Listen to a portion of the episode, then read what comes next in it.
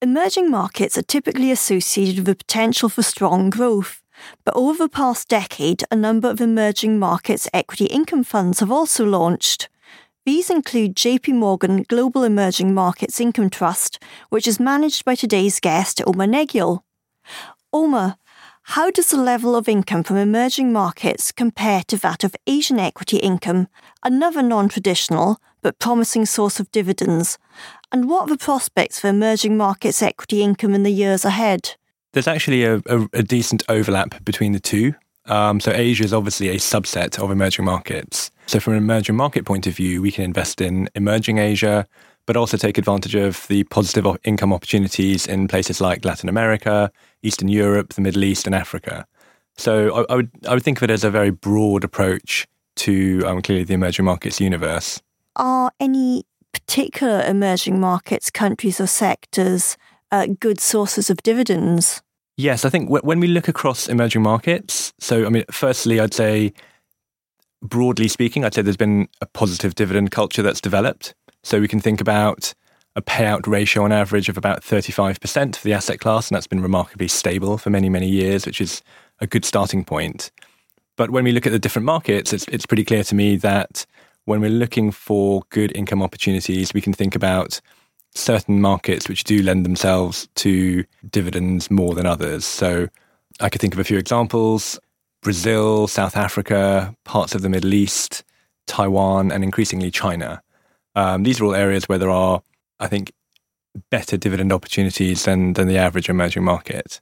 And, and there's all sorts of different reasons for that. Um, from from legal ones, you know, in, in Brazil, you have to you have to pay at least twenty five percent of your earnings as dividends. So that's quite a nice starting point or markets like South Africa um, or Taiwan, where it's much more about the management teams. So we see high quality management teams that want to pay dividends, or parts of the Middle East where it's just a, a demand from investors. Investors there, local investors there, like dividends.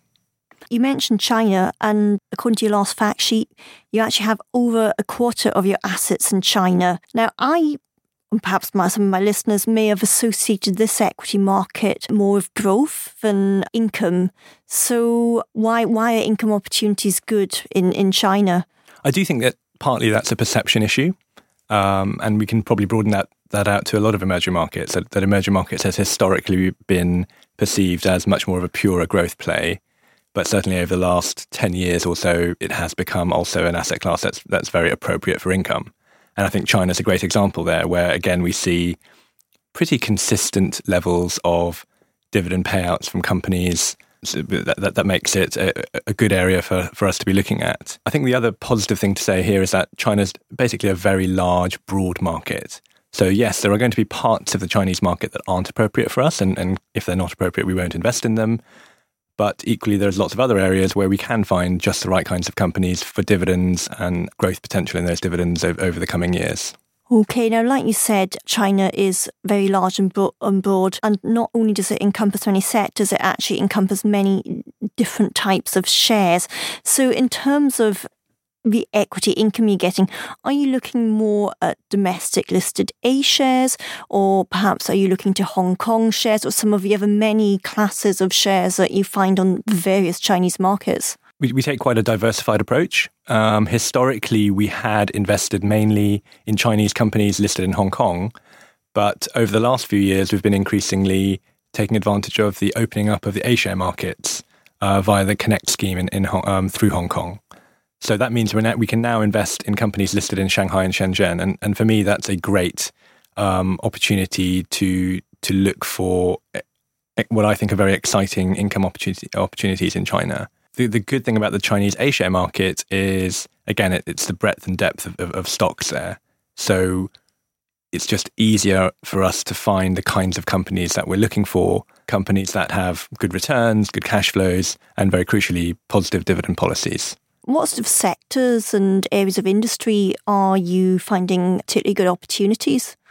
Well, two broad areas I'd, I'd, I'd identify in China today are the consumer space, um, and that is uh, especially within the Chinese A shares, and also financials.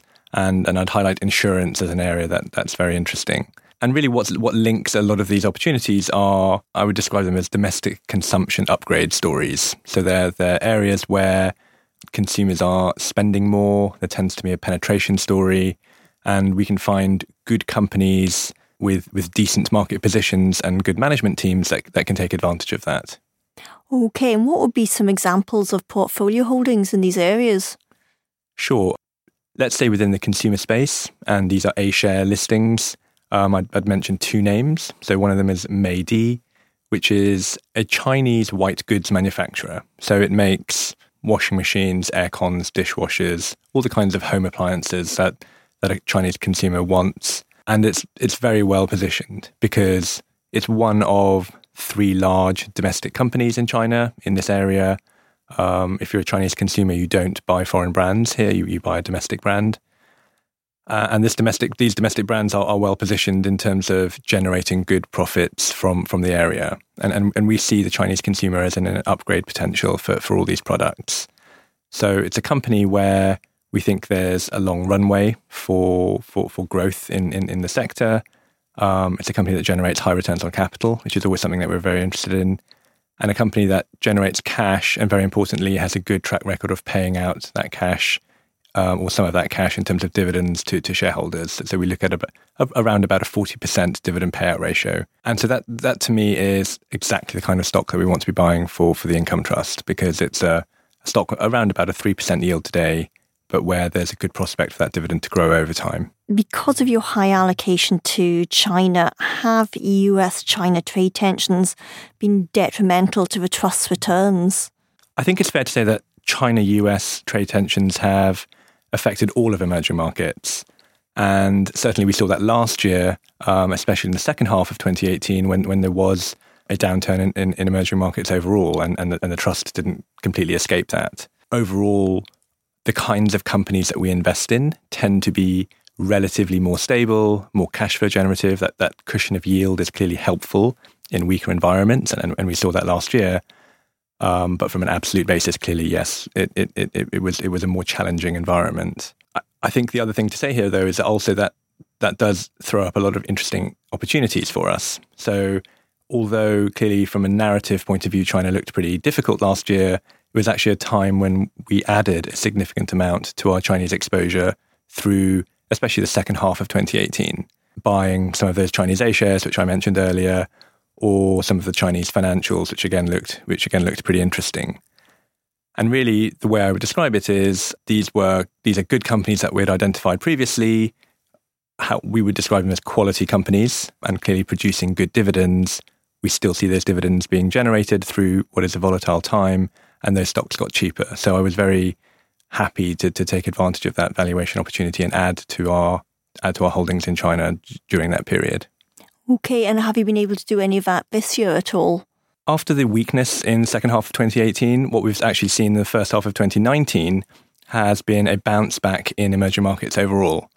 So I think markets have begun to anticipate some kind of resolution to to these trade tensions, and, and obviously a lot can still happen. We need to see what comes through, but that that seems to be what markets are anticipating. But that rise in markets this year means that actually there's been in some ways fewer of these valuation opportunities. So we've actually changed the portfolio relatively little. It's been a relatively stable portfolio um, this year. What the one area we have um, seen opportunities is in the semiconductors area, particularly in Taiwan. That's been an area that we have been adding to during the year. Again, just topping up on existing positions in in high quality dividend paying companies.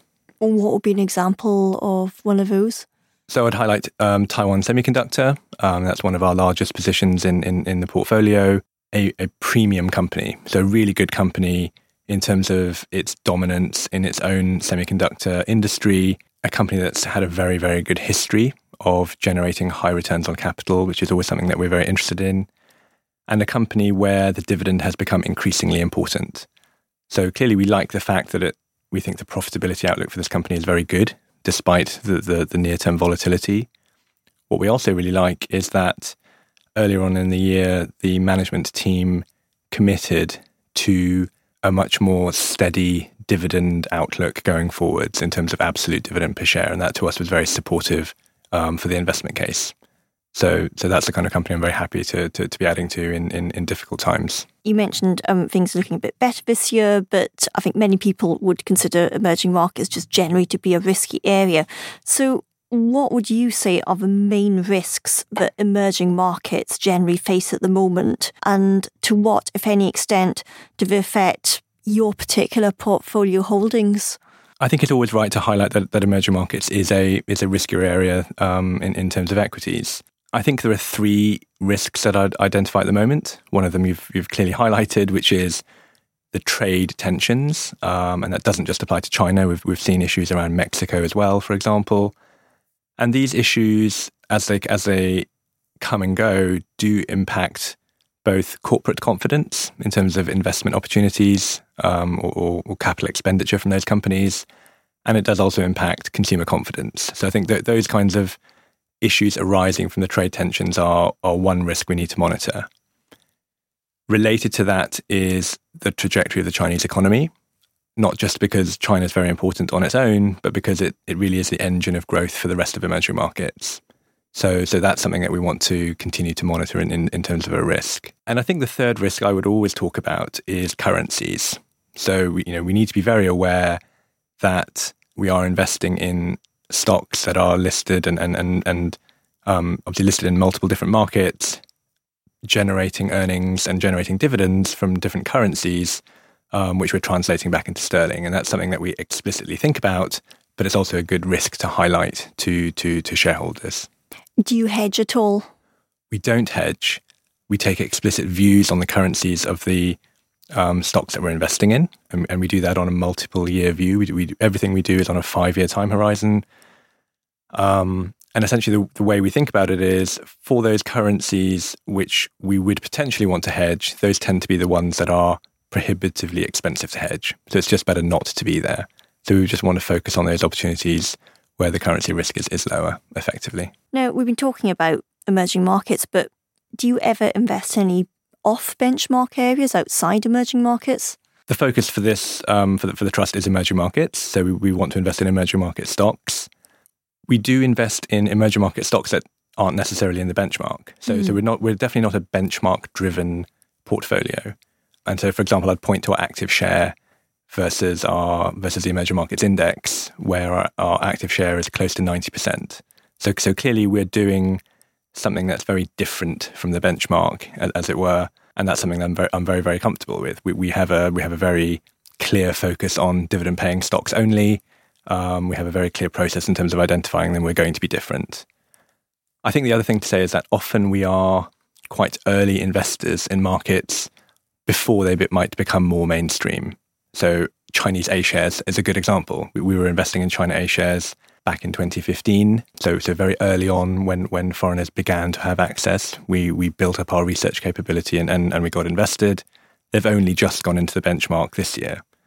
So those are the kinds of examples um, I'd, I'd add into that places like Saudi Arabia or or the U- UAE in the Middle East. Are these, by definition, frontier markets rather than emerging markets? The thing to here to highlight is that over time they've become they've become defined as emerging markets. But as long as we have the research capability and the, and the analysis on those stocks and we're comfortable with liquidity around them, then, then we're comfortable to invest. And really, my, my universe of stocks, when I, when I think about it, is ultimately it's it's not driven by the benchmark it's driven by what our research coverage is and that's i think that's something that we have you know, we have a lot of strength and, and, and depth in because we have 40 analysts on the team researching 1,100 stocks across emerging markets, whether they're in the benchmark or not. So these are all emerging market and Asian stocks. And for those 1,100, it, it, you know, some of those clearly are going to be suitable for income, and, and that's my pool of stocks to, to, to build the portfolio from. What would be perhaps examples of some of these less mainstream holdings? So I think historically, when, when I look back, places like Saudi Arabia or the UAE would have been examples. Today, probably the, the most sort of esoteric investment we have is um, one equity holding that we have in Kenya, where we hold a, a, a bank stock. Um, and that's, that's obviously off benchmark. But otherwise, most of our investments are in, in the more mainstream emerging markets today. JP Morgan Global Emerging Markets Income Trust has increased its dividend in respect of its last financial year but for the previous five years it kept it at the same level. Do you expect to be able to increase it in the current financial year and raise it in future years? So when we look back, I think it's fair to say that the last five years have been a, a pretty challenging period for emerging markets. So I think over the very long term, emerging markets have clearly delivered dividend growth, but we've been a, in a period of the economic cycle where it has been difficult for, for emerging market companies in, in aggregate to, to grow dividends. And actually, we had a period when emerging market dividends went down during the last few years. So obviously, during that period, I think we're, we're pretty comfortable with the fact that we've been able to hold the um, the dividend flat and, and, and as you say, increase it in, in the last year. I can't really give any specific guidance around um, dividends for this financial year. I think clearly the aspiration in the long term is that is that we want to invest in companies which have, firstly, sustainability in terms of dividends, and, and we're also looking for companies that have the potential to grow dividends in the long term, and that, that's how I describe the the long term goal. Okay, um, I suppose just more generally, how much importance do you place on generating an income, and how much importance do you place on capital growth as, as part of your total return when you're managing the trust? Both are important. So I'm looking for a balance between income and growth for, for, for, for the portfolio. What I specifically don't want to do is take those 1,100 stocks that we cover, um, rank them by dividend yield, and go and buy the top 70 or 80 stocks, because that, that I think the danger of that is that it leads us into yield traps, bad balance sheets, risky propositions, etc.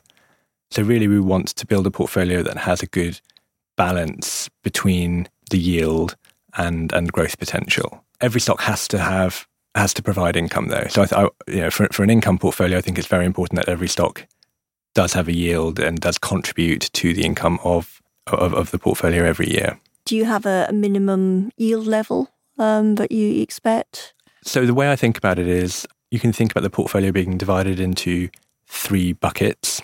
So we have a, a target yield bucket, which is the largest part of the portfolio, around about sixty percent. So about 60% of the portfolio would be between 3 and 6% dividend yields. Um, so those are stocks that, in our eyes, are still cheaper than the market from a yield perspective, but they have the long term prospects of still being able to grow dividends at, at, at a decent rate.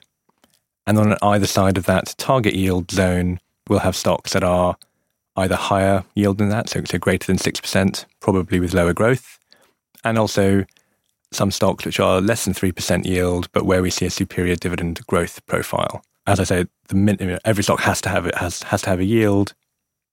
Today, practically the the lowest yield in the portfolio is about 1.5%. So, what other attributes of a stock do you assess um, other than the yield before adding um, a potential investment to the portfolio? There's clearly a number of different factors that we look at, and we've got a very robust research process. I think I'd identify three key areas that, I, that I'm always thinking about. Three key questions, if you like, that I'm always asking our analysts or, or asking companies when, when we meet them. And that's around, firstly, return on equity. So we want to we want to invest in companies that are highly profitable and where we have conviction that that profitability can last for a long time. The second point is around free cash flow generation. So we want to invest in companies that that can generate a healthy level of free cash flow. You know, clearly you can't pay dividends sustainably without without generating cash.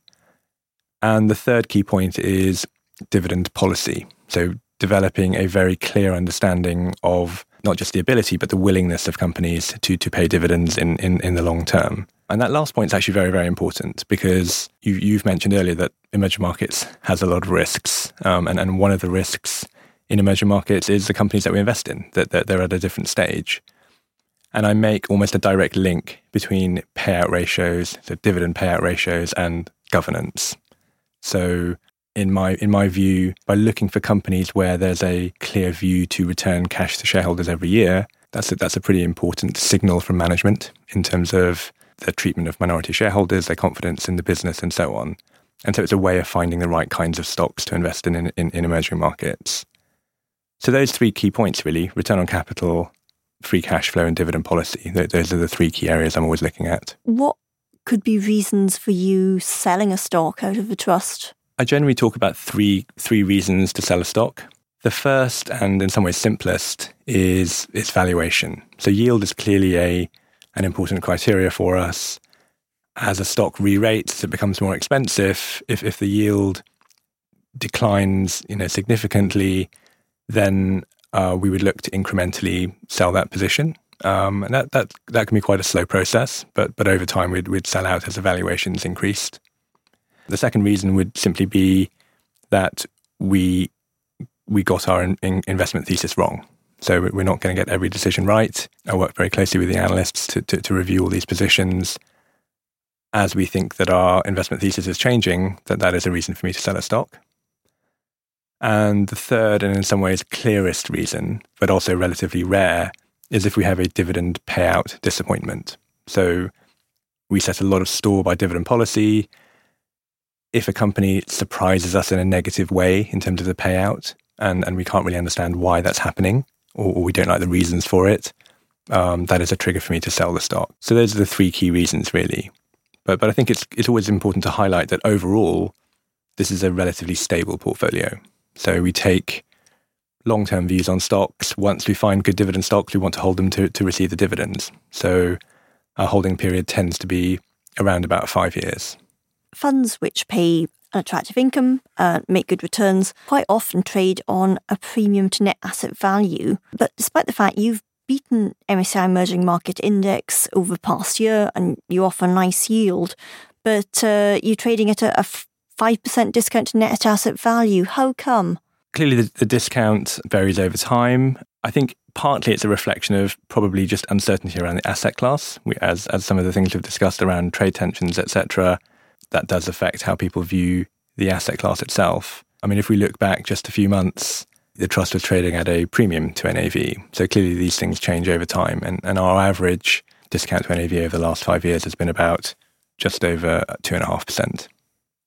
Okay, thank you, Omar. A really interesting insight into emerging markets equity income and a helpful update on JP Morgan Global Emerging Markets Income Trust.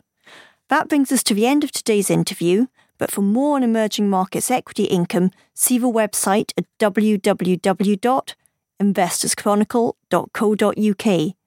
Thank you for listening.